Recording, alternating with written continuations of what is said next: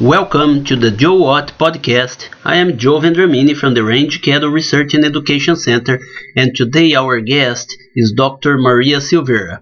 Maria, thank you for being with us. Thank you for inviting me. Uh, Maria, can you please introduce yourself and tell us a little bit about you? Yeah, sure. My name is Maria Silveira. I'm a soil scientist at the Range Cattle Research and Education Center in Ona. I've been in this position for about 12 years now and I work primarily with beef cattle producers on issues related to uh, soil, soil fertility, water quality, um, and I also have partners um, with the environmental and regulatory agencies in the state. And in the last uh, Florida Cattlemen's meeting that we had, the quarterly meeting, uh, we talked a little bit about the importance of biosolids as a source of fertilizer for grasslands and I would like you please to define for us biosolids. Sure, yeah. There, some of you may ha- have heard different terminology to refer to biosolids, but I, I want to just take a step back and clarify the difference. So, when the domestic wastewater is treated, uh, basically produces two byproducts. One is the effluent, and one is the sewage sludge. When the sewage sludge goes uh, undergoes further treatment, the material that can be land applied is called biosolids. So biosolids is the sewage sludge that uh, went through additional treatment so it can be safely applied to land. And the terminology, the term biosolids, was created in the early 90s by the um, wastewater treatment industry to differentiate this material that has a very high quality uh, from the raw sludge that's being produced by these different municipalities. So there are different treatments that uh, can generate biosolids: anaerobic digestion, um, uh, dewatering, heat drying. So there are different ways to produce this um, material that we call biosolids. And can you please uh, tell us what are the different types of biosolids? Sure. Uh, so biosolids in Florida, uh, they are subject to federal, state, and in many cases uh, local local ordinances as well. So in Florida, we most common types of biosolid we're gonna find is class B and class AA. The class B is the material that's most commonly land applied, and the major crops that receive biosolids application are citrus and pastures. Uh, class AA, many times they are uh, market label and market as fertilizer. So if you look at the annual production of biosolids in Florida, we produce about 300,000 dry tons of material biosolids material per year, about two thirds of that, uh, or roughly 200 dry tons, are land applied. So the the different the difference between class AA and class B is the pathogen level. Uh, the class AA contains um, pretty much non-detectable level of levels of pathogens, so there's no restriction. Class B, even though the, the biosolids are treated, uh, there's some still some um, small levels of pathogens. So it requires uh, some, uh, there's some additional requirements that are imposed when the land receives a Class B biosolids. For instance, for pastures, there's a 30-day grazing restriction for Class B biosolids. In terms of nutrient concentration, the Class AA or Class B uh, doesn't doesn't basically doesn't cover the nutrient concentration. So you can have um, Class B materials that are equally from the nutrition perspective equally good as a class AA material.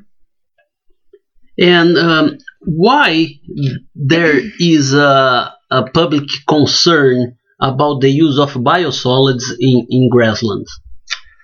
The issues related to biosolids, like you said, uh, a lot of a lot of those issues are uh, perception, not necessarily um, real uh, risks associated with health, human health, or even environmental impact. The first issue is odor.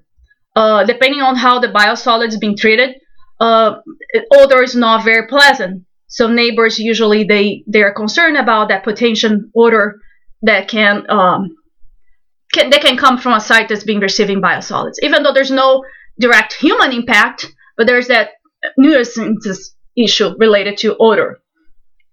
Uh, and there's other things that they're no longer relevant for us. For instance, heavy metals. Heavy metals in the early 70s were a concern. In fact, my relationship with biosolids dates back in the, in the from the 90s I did my uh, graduate work with um, biosolids, and my thesis, my I'm sorry, my PhD dissertation was on heavy metals in biosolids. But that was I'm originally from Brazil, and biosolids in Brazil contain high loads of heavy metals. In the United States, there's been a number of regulations that eliminated, basically eliminated uh, heavy metals in biosolids. So uh, in the U.S., heavy metals uh, in biosolids are no longer a concern, but the perception still remains.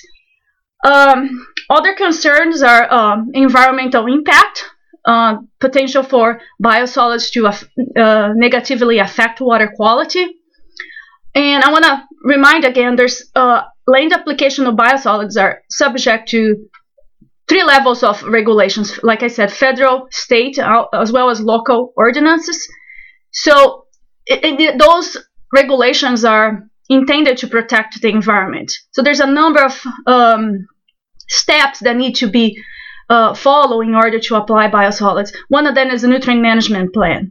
So the amount and the frequency of biosolids application need to need to match the crop requirements. So to minimize any potential impact on the environment. One good thing about biosolids is uh, I'm not sure if you're going to ask me the benefits, but we talk about the all the negative and the negative impact and perception, but the, there are multiple benefits. It contains biosolids contains um, important um, nutrients for plants, for instance, nitrogen, phosphorus, sulfur, micronutrients. Also contain considerable amount of organic matter, which is very important for our Florida soils. Our soils are very poor in organic matter, often exhibit a very limited nutrient and uh, water holding capacity. So biosolids, if it, again, we're talking about proper management of biosolids, they can improve soil quality because they add not only nutrients but also organic matter, which are very difficult to accumulate in Florida soils. And it's a if if if it's following the proper regulation is a safe and uh, environmental safe as well as economic um, sound management practice. Um, and there was in the past some concerns about the soil pH when you add biosolids. Um, what is the situation with the adding biosolids, the relationship with uh, uh, changing soil pH? Well, some of the folks listening to this podcast may have actually experienced this issue.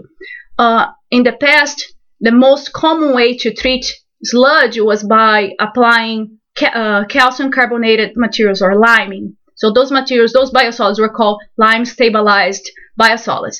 And the pH of those materials was very high in the 12, uh, 11, 12 range.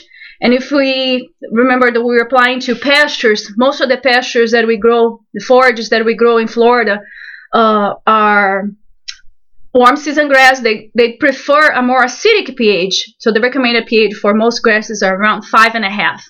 So over application of this calcium or lime stabilized uh, material result in a dramatic increase in soil pH in many places in the state. I think the most common area was in central Florida. And the issue was, well, forage cannot grow in the high pH. So when you when you exceed pH seven, bahia grass, for instance, it doesn't it, bahia grass doesn't perform well in that high pH condition. Uh, unfortunately, there's not an easy uh, solution for that problem for these areas that received over application of lime stabilized material. Uh, there's not a soil amendment that can very quickly reduce the pH and bring the pH back to the desirable level. Uh, calcium calcium uh, calcium stabilization is no longer a common treatment process. There's still some facilities that do lime stabilization, but it's it's becoming more scarce because it's more difficult for the municipality to dispose the material. However, if it's properly applied, it contains that liming effect. So uh, we're talking about over application, but let's say in a more uh, ideal situation, if it's properly managed, it can it can it, uh, biosolids this, this type of biosolids can have a liming effect so it can be positive uh, in terms of bringing uh, very acidic soil to the desirable pH conditions. And if you um, if you have to summarize the current information that we have in the literature about biosolids application in Florida, can you give us a, a very brief overview of the effects of biosolids on, on Florida pastures? Uh, sure. There, there's been decades of research on biosolids in Florida. There's plenty. Of, there's professors, colleagues that in, uh, at UF that dedicated their entire career on biosolids. However, most of the previous studies, and if you look at the scientific literature, you're going to see that most of the studies were done in a very controlled situation. So we're talking about laboratory incubations, greenhouse studies, some uh, maybe some rainfall simulations. These are uh, very important. Um, it's a very important information that this studies generated. However, translate that information to real field conditions can be often problematic there has been very few field studies evaluating both the agronomic and the environmental impacts of biosolids application to Florida pastures. So that's what we're trying to address that gap. Um, again, it's important to address both the impact on the production as well as water quality, which is, seems to be the most important one. And yeah, the, in terms of the publication, I know that many of you might not have access to that scientific literature, but there's been also some extension material, some education. We're uh, trying to provide as much as information to maybe overcome that public perception. So, for instance, there's num- a number of uh, EDIS publication. EDIS is, an extension publication for University of Florida. There's one particular one that I wrote. It's uh, the title is "Utilization of Biosolids in Forage, Forage Production Systems in Florida." We discussed the t- different types of biosolids and regulations, etc. So there's quite a number of um, uh, extension materials available out there. And can you please describe what are the current research projects that you have with biosolids? Sure. Uh, as I mentioned, I'm collabora- currently collaborating with a number of agencies. Florida Cattlemen Association was very generous. Uh, they been funding a field study that's being conducted at ONA. Uh, it's a very well instrumented site. So we, we spend quite a bit of uh, money uh, on instrumentation. So we have um, lysimeters to uh, monitor water quality. We have soil moisture sensors. We have gas chambers that we're periodically collecting gas samples. Um, let me think what else. We have, um, we have pressure transducer to monitor the water table depth. And we're measuring, like I said, it's also important to measure the forage production. So we are currently on the third year of that study. Every year we apply different biosolids different from different uh, treatment uh, facilities, and we're harvesting the plots, and uh, I, I, forgot to mention these are bahia grass uh, pastures, and we monitor the forage responses, soil responses, as well as the environmental um, potential environmental impact on on, uh, on water quality and greenhouse gas emissions. So we have a PhD student that's fully dedicated to this project. Uh, as I said, uh, we're in the third year of the study. That's another thing with field studies. There's so much climatic variability from one year to another, we have to monitor these responses for a number of years to make a, um, a more reasonable conclusion. Uh, another study, we, I mean, also involved collaborating with the Water Management District, St. John's Water, um, St. John's River Water Management District. We run a number of rainfall simulations on their uh, predominant biosolids that's being applied to the St. John's uh, basin just to determine if there's any difference in terms of the potential for those biosolids material to become a source of uh, phosphorus to the watershed. Um, and it, we are still in the analyzing the data, so none of this information has been um, published yet.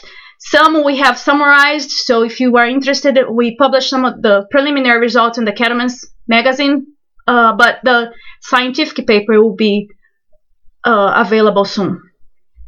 And uh, we are going to towards the end of our interview today. I would like to thank you for for participating in the podcast. Sure, my pleasure. And I am Joe Vendramini. Joe what?